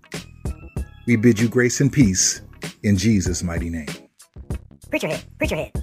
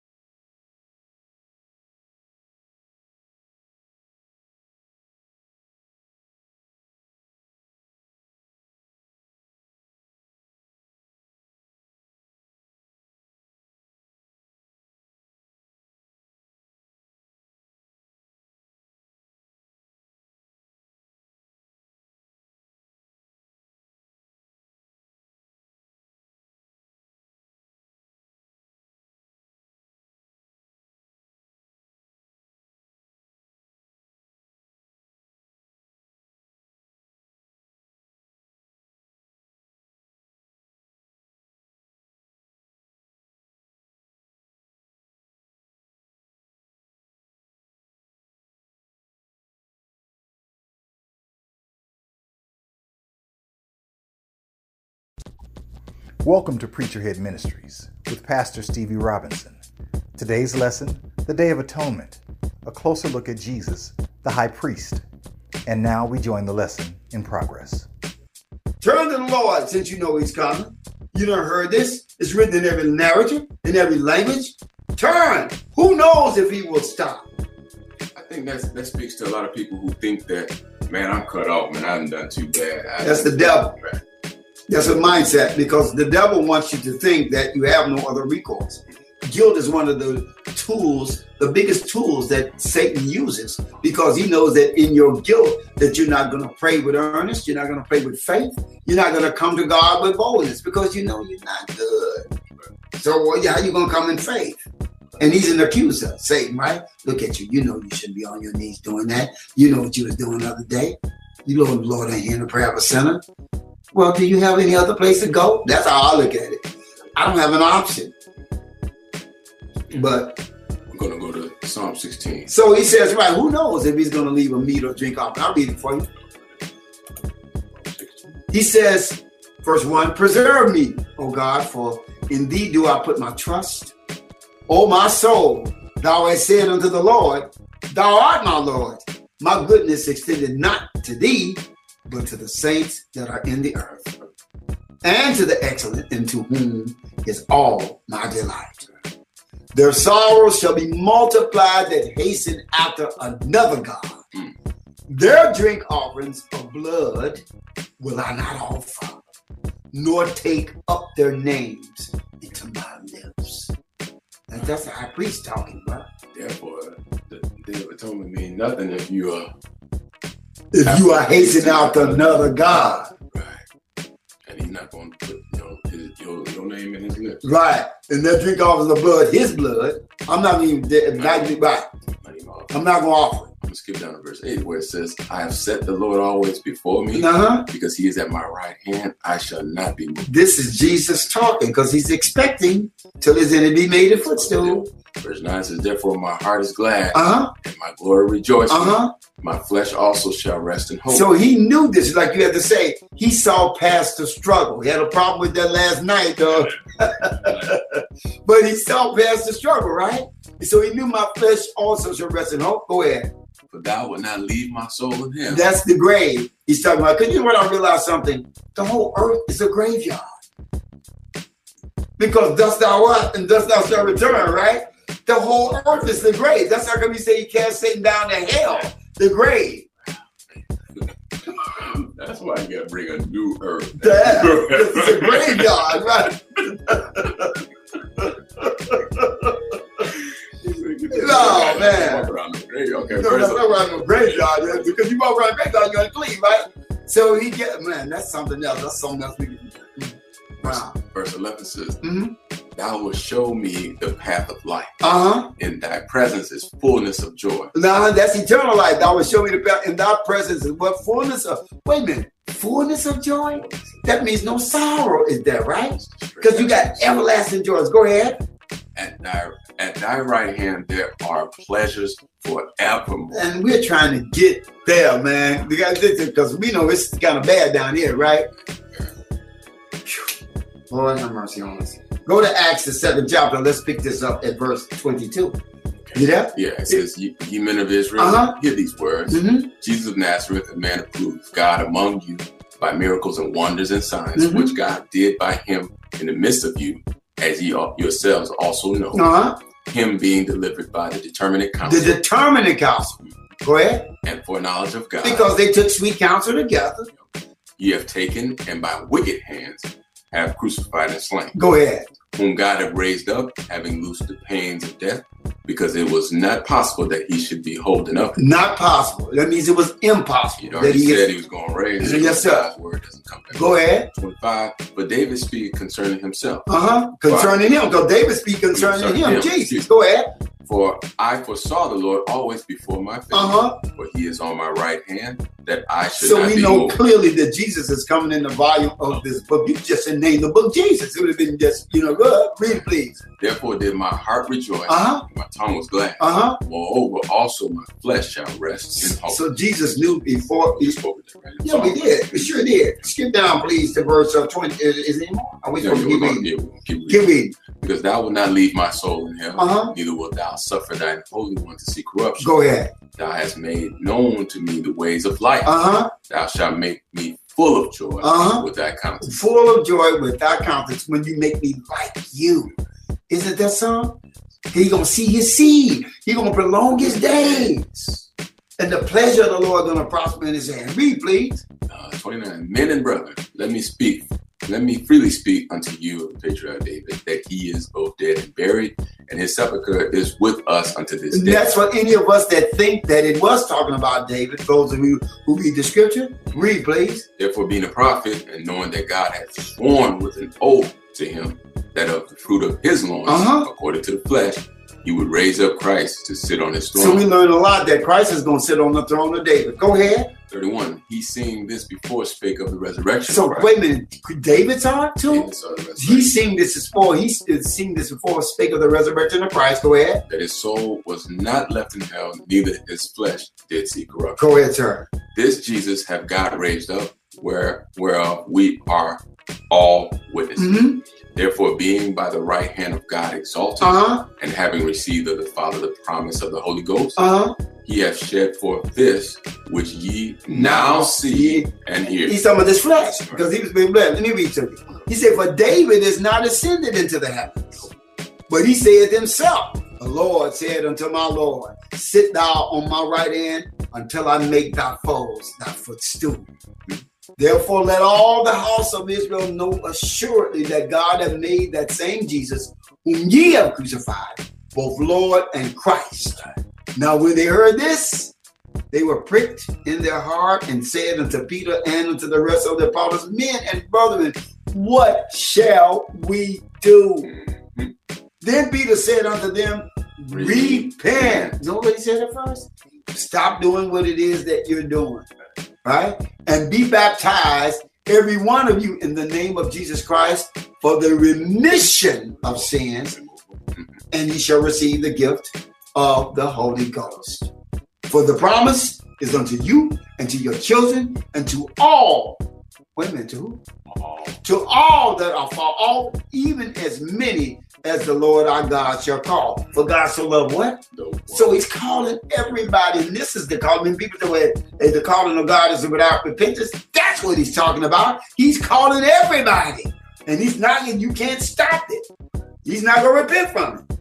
And as and in- with many other words, did he testify and exhort, saying, Save yourselves from this untoward generation. Brother, he said, Boy, Pastor, well, see, what is an untoward generation? That's a generation that is walking backwards from God. They're not walking toward God. They are walking backwards, so therefore they are untoward. Let's go to Hebrews 2. And I'll read for you Okay. where it says, Verse 9. But we see Jesus, who was made a little lower than angels for the suffering of death, crowned with glory and honor, that he, by the grace of God, should taste death for every man. See, Jesus had to be coming to the flesh, which is a step lower than the angels, Mhm. so that he could die, Yes, sir. because the spirit being cannot die. Cannot die, sir. Verse 10 For it became him for whom are all things, and by whom are all things, in bringing many sons unto glory, to make the captain of their salvation perfect through Suffering. So it became of him, Jesus, for whom all things are, Mhm. To bring many sons and daughters, obviously, Yes. into unto glory, Uh-huh. and make the captain of their soul. They should perfect. Jesus had to to make it perfect. He had to suffer, Sure. and that's what we are doing. this Wow, man. Yes, sir, bro. to make our walk Afflicting our souls. and to show that we are we, we saw what you did for us. Yes, sir. And not only should we do it on this day, but it, it said that Jesus said, uh, when the bridegroom is grown, is grown, then shall you fast. You should be fasting often, not just on this day. Right? So suffering, afflicting your soul. We'll skip down to verse 17 for you, where it says, Wherefore, in all things it behooved him to be made like unto his brethren, Uh-huh. that he might be a merciful and faithful high priest in things pertaining to God, to make reconciliation for the sins of the people. Why can he be merciful? Because he bore the flesh, right? So he understands. He's not is is not out of touch with the feeling of our infirmities. Is that way he understands everything was was, was tempted in all points. We haven't been tempted in all points. He was, right? That's how come he can be a merciful and faithful high priest in things pertaining to God to make re- reconciliation or recovery to bring back the people. For in that he, himself has suffered being tempted, he is able to secure them that are tempted or to give help in the time of need, secure to them that are tempted. Because we're going to be tempted, right? Is that right? But we're going to need some help. Thank you, Lord, for the help. Let us go to Romans 8 and look at this. 26, Mhm. where it says, Likewise, the Spirit also helpeth our infirmities. So if help needs to assist, is that right? That's correct. So it helps, so that means that we got to do something there. Is that right? Right.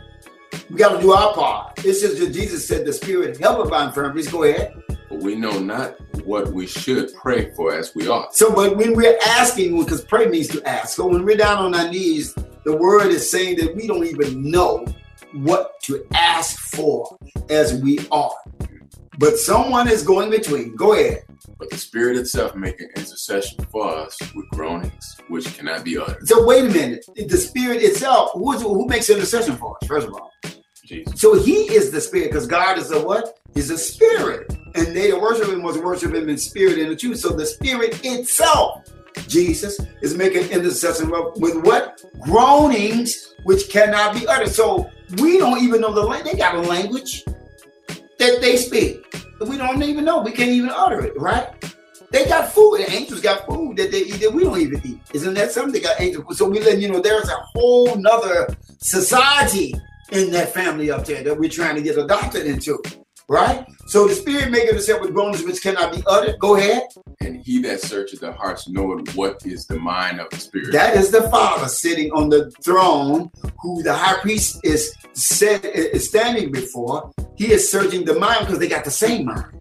So he, he and he that searcheth the heart know what is on the mind of the spirit that's making intercession. Why? because he make it intercession for the saints according to the The, will. What is the will of God?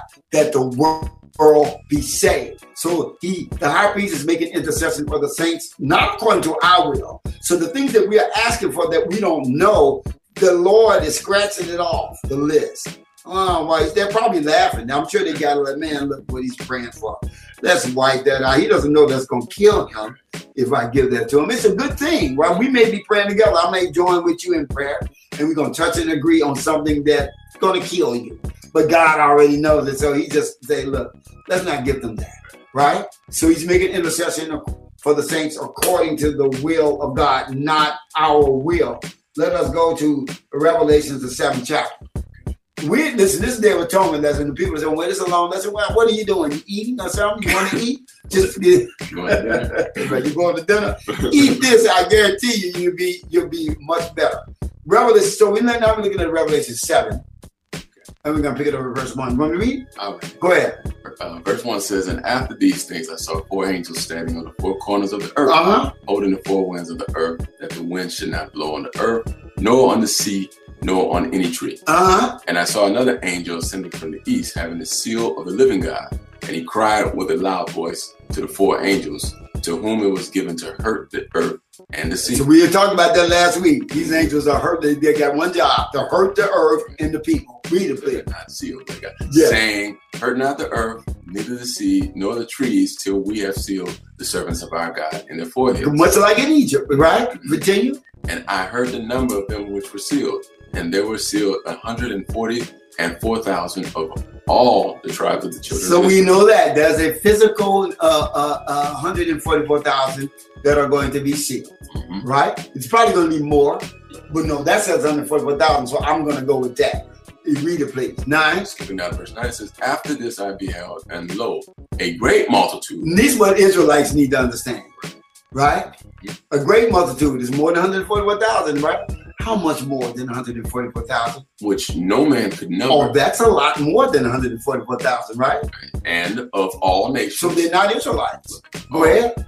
And kindreds, Uh-huh. and people, Uh-huh. and tongues Uh-huh. stood before the throne and Uh-huh. before the Lamb, clothed with white robes and palms in their hands. So they're white robes. We know right, white, white robes is the righteousness of the saints. So is is, that this, right? so is this where the Lord made the atonement? This is when he is getting ready to make the atonement. But as always, he has to sanctify those that belong to him, those who have made a covenant by sacrifice. He is setting them on the side. He is sealing them. Now he is making the atonement. Right? Well, he said, well, what is he make? Let's go to Revelations and take a clear look at Revelations. Is that the 15th chapter? Yes. let's- So now let's show you. If you keep on reading in Revelations, the uh, or uh, uh, uh, the eighth chapter, you're looking at the seals being opened. You're looking at the seven seal with the seven trumpets being blown, which pours out the wrath of God on the earth. That is the atonement. The day of the Lord is the atonement. The slaying of the Lord of from one end of the earth is the day of atonement that He's coming back to make an atonement. So now we're looking at something here. Verse five of fifteen and five, Revelation. And it says, And after that I looked, and behold, the temple of the tabernacle of the testimony in heaven was open. So the temple of the tabernacle, so the temple of the tabernacle in heaven. So we still got that temple up there, right? Right, the one, The one that that everybody's was making- passing after, that don't exist. So you're right. He's like, okay, now we know what they was making it after, right? We can kind of know what it looks like, kind of, right? One's carnal, one's spiritual. Finish, please. Six says, And the seven angels came out of the temple, having the seven plagues, clothed in pure and white linen, Uh huh. and having their breasts girded with golden girdle. Now these seven angels, what did they do? And one of the and one of the four beasts gave unto the seven angels seven golden vials full of the wrath Uh, of uh, God, uh, uh. who liveth forever and ever. Well, everybody's in the place where they should be. They seal, right? So here's the full wrath, full, uh, full the wrath of God who liveth forever and ever. Continue, please. And the temple was filled with smoke from the glory of God. Go ahead. From his power. Uh huh. And no man was able to enter into the temple Uh huh. Till the seven plagues of the seven angels were fulfilled. Wow. So no man was able to enter the temple. Well, who was in the temple in the first place? The high priest and the father, right? And the holy angels. But no man, we know no men are in heaven at all. Is that right? So this is letting you know that since everybody is sealed and everybody is where they're supposed to be, there is no intercession to be made for anybody at this time. Well, why do you say that? Well, we're going to show you this. Verse Revelation 14 and pick it up at verse 9. Revelation 14 and pick it up at verse 9.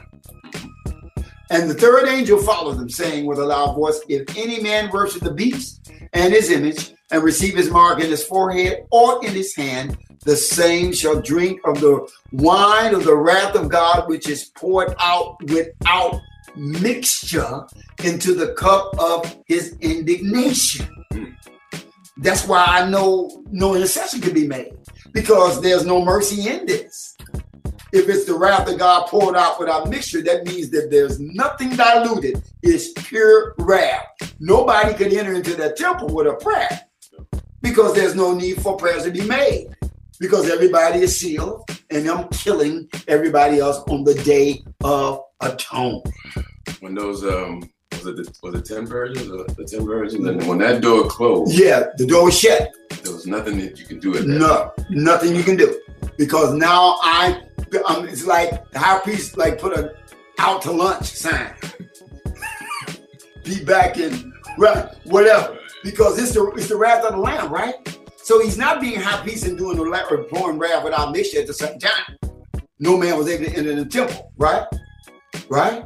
It says, and he shall be tormented with the five brimstones in the presence of the holy angels and in the presence of the Lamb.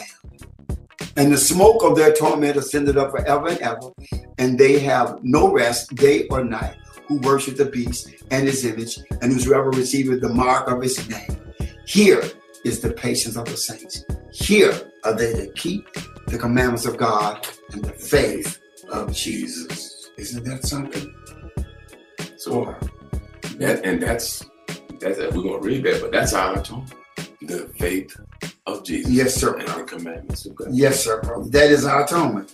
Let's go back to Leviticus. Are we going to Leviticus now? Oh, we got some places else. Uh, I think, yeah, Leviticus Uh-huh. 16. Go back a little bit to 16. 16 I'll, and verse 29. Mhm, I'll read it. It said, "And this shall be a statute forever unto you that in the seventh month, on the tenth day of the month, ye shall afflict your souls and do no work at all, whether it be one of your own country or a stranger that sojourneth among you." Mhm. So this is a statute forever. Mhm. So forever right now is is, It's is still, it's still. Good, sir. in the seventh month, like we said on the on God's calendar, Sure. on the tenth day of the month, Yes, sir. afflicting our soul, Yes, sir. which is a fast, not just a fast of um, I ain't gonna eat no ice cream. No, no, no, no, right. This is Uh, yeah, I'm just fasting on, uh, you know, I'm gonna, some folks fast for like, I'm gonna fast from six to six. Oh, really? Okay. Right? this is a, a full front afflict your soul. Yes, sir. No work at all. At all. Verse 30. Uh-huh. For on that day shall the priest make an atonement for you to cleanse you, that ye may be clean from all your sins before the Lord. So this, the reason why it's important not to do any work at all or to and to afflict your soul. Mm-hmm. One is to focus your attention Yes, sir. on on the Lord, Yes, sir. and also to do no work is also focusing on this thing. Yes, sir. You know, if you talking to you you know trying to talk to your son to do something for your child, Sure. and he's chewing gum or watching TV while you're talking, Yes, sir. you, you know you might kick him in the head. Boy, pay attention. Right, right, so, so this is what. Right. So this is what we're doing. Yes, sir. we, we we are understanding that in the spiritual sense, in the year of Pentecost, on the day Yes, of sir, the Lord is going to be back on earth. To make an atonement. making atonement. Yes, so sir. we want to make sure that our attention is straightforward on the Lord, doing nothing else, only paying attention to what the And we want to make sure that we don't become the atonement on the day of atonement. 31. Uh-huh. It shall be a Sabbath of rest unto you, and ye shall afflict your souls by a statute forever. So our, our Christian community has to understand that this forever includes this moment Yes, it does, sir. Until the last day. until the last day. That's right, because in the thousand years of peace, something one, and I don't know, it's something we can talk about another time, but I guess so, because all flesh and blood got to do this, establish among there's generation, right? So in the thousand peace, you still got to keep the day of atonement. 34. Mhm. And it shall be an everlasting statute unto you to make an atonement for the children of Israel for all their sins once a year. And he did as the Lord commanded Moses. We have one more scripture to go to. Right. I think that we do. No, is that right? Is that is that supposed to be in there? I guess you're right. It is. We have two more scriptures to go through. Romans chapter 5 Mhm. and verse 1 where it reads, Go ahead, sir. Therefore, being justified by faith, So wait a minute. So we're I thought we were justified by blood. blood, well, you have to believe that, that he Jesus- just died. I get, I get it because I'm in charge. I said it because people want to take this and, and, and twist it around. Right. False prophets will do it in a minute because they. That, go ahead. Being justified by faith, Uh-huh. we have peace with God through our Lord Jesus Christ. So if we, we don't get it through Jesus Christ, then we're gonna not gonna have peace, right? Read it, please. by whom also we have access by faith into this grace wherein we stand. That's the blood of Jesus, but we have access but to Jesus by faith. Go ahead. and rejoice in hope of the glory of God. And the kingdom and the power and forever. Not just the glory. Go ahead. Skipping down to verse 10. Mhm. For if, when we were enemies, we were reconciled to God by the death of his son, But now that's really mercy right there. much more being reconciled, we shall be saved by his life. So we were enemies in the garden, brother. We became an enemy to God in the garden, right? Read more, please. 11 says, and not only so, but we also joy in God through our Lord Jesus Christ, Uh huh. by whom we have now received the. Thank you. Lord, the payment for sin so that we won't become the atonement. Read, please. Wherefore, as by one man sin entered into the world, And made us all enemies. and by death, uh, and death by sin, And that's the only way that death can come is by sin. That's how come it's important to have Jesus to pay for it because your blood will. Read it. and so death passed upon all men, for that all have sinned. Then all should die. So here is, it is, why the Lord loved the world. world. This is the last scripture. Hebrews 7, and I'll read it for you. Okay.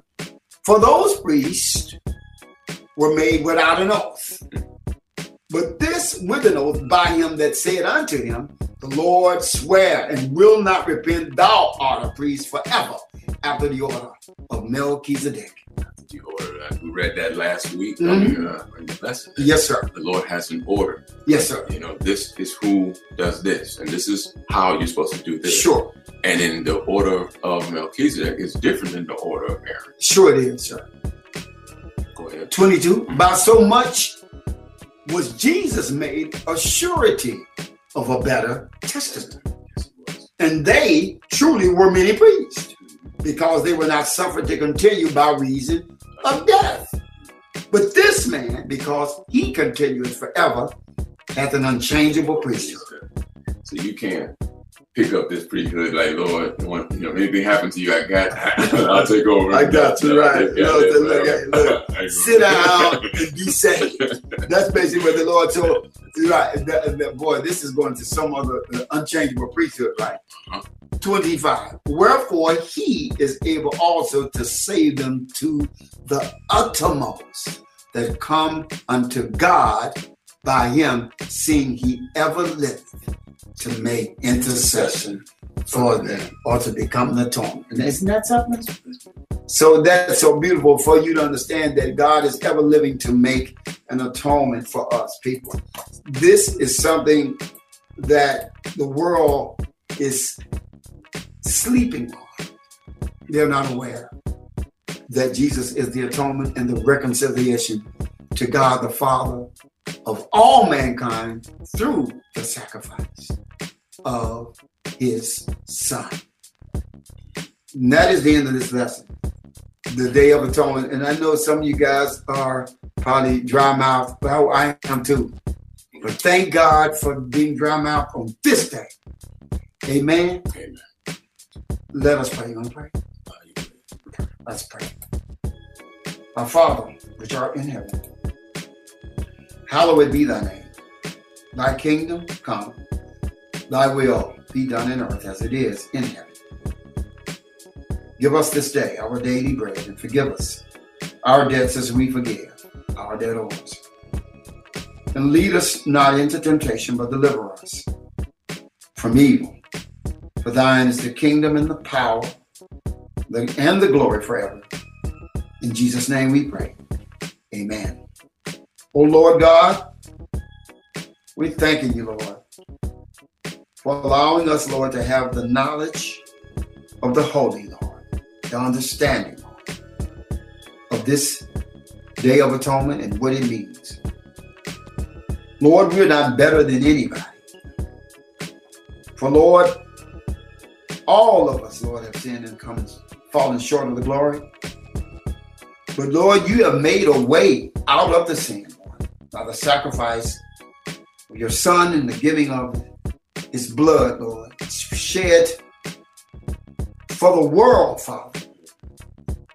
For all, Lord, to have their sins atoned and to have a payment made, Lord, so that their own blood will not be the atonement. Lord, every Christian should be keeping this night, Lord, this holy Sabbath. But majority of them, Father, don't know because they are destroyed from lack of knowledge. And the shepherds who they are sitting under are false ones, who steal your words, who are like ravening wolves, who have not filled in the gap or repaired the breach, but who are feeding themselves and who are making merchandise of the people. Lord, you say that we should pray for all men everywhere. So it is this prayer on this day of atonement, Lord, not for ourselves, Lord, but it is for those, Lord, who are not keeping this night. For Lord, when we were your enemies, as we just read, you, Lord, died for us. And you still have enemies, Lord, who have not found you, Lord. They don't even know that they're enemies, Father, for they think they, they are serving you, Lord. You have some who are fasting to you, Lord, but it is in vain, for they know not how to sanctify themselves through the dietary laws, to your Sabbaths. to become holy so that you will receive them, Lord, and so that you will accept them. Have mercy on them, Lord. Lord, you are God of mercy, and you said your mercy endure forever. So, Lord, us who are keeping this day, Lord, let our prayers be made for every soul, Lord, that is not in this assembly doing this. But Lord, we know that you don't pray for the world, but you told us to pray for everybody. So we're doing what you say. We know that Jesus, your son, is only making intercession for the saints, but we know that you love the whole world and that you are not willing that any should perish, but that all should come to repentance. So we are praying, Lord, that we, Lord, who know what we should do, that we should hold up the light so that others, Lord, can come into your presence, Lord, by keeping your word and your commandments and your laws and your statutes and your ordinances, Lord. Lord, teach us to love without partiality. Teach us to be humble. Teach us to serve. Teach us to give. Teach us, Lord, to repair. Teach us, Lord, to be just like you. Work in us both the will and to do your good pleasure, Lord. For there's no righteousness in us.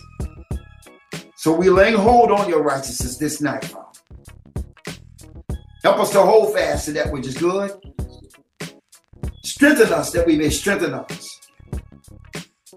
Help us that we may help others. Show us that we may show others. Enlighten us that we may enlighten others. We thank you for what you're doing. We love you. Strengthen our faith, help our unbelief. For we know the days are evil, Father. But you are a strong tower, Lord, in the midst of a perverse and crooked generation, Lord. You told us to shine forth as lights. So let your light be in us, that we may light the world, that the world may come to your light out of the darkness. We ask these prayers on this holy night. In the name of your son Jesus, we pray. Amen. Amen. Amen. Yes, yes, yes. We're gonna see who we still got on. Uh, who we still have on, and we want to ask you. Uh, first of all, let's see what we got on, and if you got any questions. Kim Bro in Chicago. Hey, Kim Bro, how are you? I'm good, thank you. Enjoy that. Man, I enjoyed it too. Do we have anybody else on? Yes, I'm here. And who is that? Uh, my name is Candace. Hey, Candace, how are you tonight? I'm doing okay. Um, um, this is actually my first uh, day of atonement, and um, a lot of this was helpful, but I do have a couple of questions. I can work with me because I'm not as knowledgeable. Amen. Sister, we will answer your questions. What is your question? Earlier, when we were in Psalm, and we it was a Psalm 16 and 4. Uh huh. I wasn't too sure what that meant about another God because uh, I, I was thinking, you know, if, if you follow the Day of Atonement, that you were, you know, following the law. Well, you are. When he's speaking of those that serve another God, he's speaking of those who actually are serving another Jesus or another ideology other than God. He cannot Okay. he okay. can he cannot make intercession for you unless you are sanctified because he's only making intercession for the saints. So therefore you must understand how to become sanctified and holy so that you can be partakers of that privilege of the high priest making Okay. intercession. Okay, so so basically that doctrine Yes, ma'am. That's correct. Okay, okay.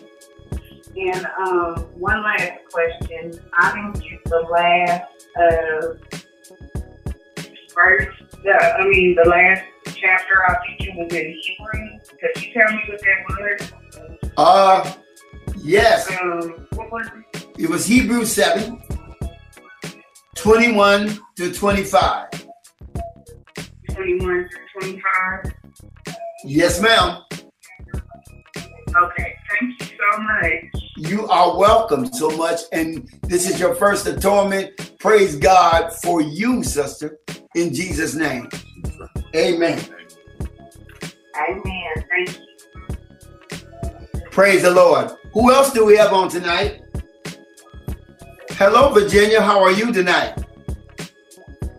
Wonderful, Brother Stevie. Well, praise God for you. There was a guy on. Um, there was someone that asked uh, Michael. Um, Michael.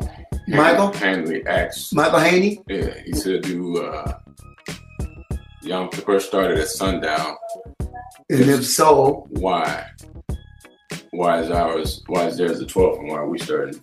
why are we starting, well, usually, uh, go, you want to answer? Yeah, well, just to start out, I was replying that usually the the, uh, the Jewish people that keep Yom Kippur keep a slightly different calendar Uh huh. because they do often amend their their calendar so that they don't meet back to back Sabbaths. Sure.